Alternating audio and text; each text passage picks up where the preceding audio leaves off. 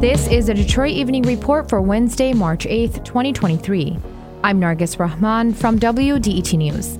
D T E Energy will have a new rate structure this month that charges customers more for electricity. The utility is increasing rates at peak times from three p.m. to seven p.m. on weekdays. Angie Pazuti is D T E's chief customer service officer. She says the new rates are more expensive due to high demand for electricity at those times.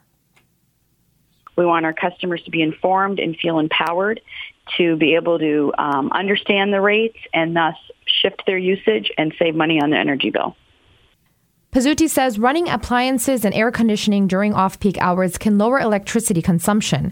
Peak rates vary from season to season, and D T E has other optional rate structures.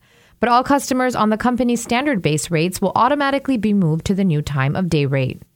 The Social Loft is hosting an annual Sisters Pre-Ramadan event. The event hopes to bring women together in preparation for the Islamic Holy Month, which begins in late March.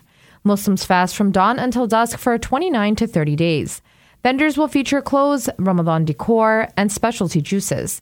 Guest speaker Sabria Mills of the Dope Muslim Woman L L C will give a talk about preparing for the month of fasting. Friday is the last day to purchase tickets online for thirty-five dollars at the social loft dot org. The event is on March eleventh from one to five p.m. at the Hype Wayne Banquet Hall in Wayne, Michigan. Narratives of Pain is a community-centered storytelling event. This year, it will take place at Michigan State University. Organizer Doctor Zane Shamoon is a licensed family therapist and professor of couples and family therapy at Antioch University, Seattle. He says the free event is happening during the Muslim Mental Health Conference.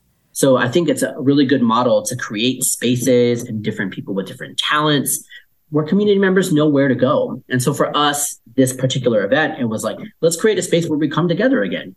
And it can be part of what we do. This year, the event will be centered around the recent mass shooting at M S U.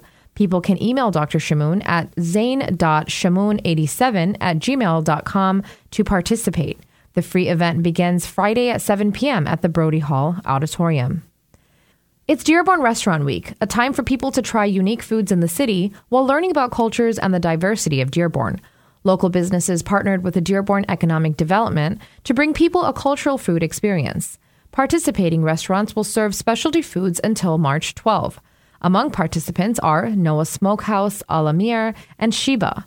You can follow at Dearborn Restaurant Week on Instagram for a full list of participating restaurants, or check out the website Dearborn Restaurant Week dot com to find out more. If there's something in your neighborhood you think we should know about, drop us a line at Detroit Evening Report at W D E T dot org. I'm Nargis Rahman, W D E T News.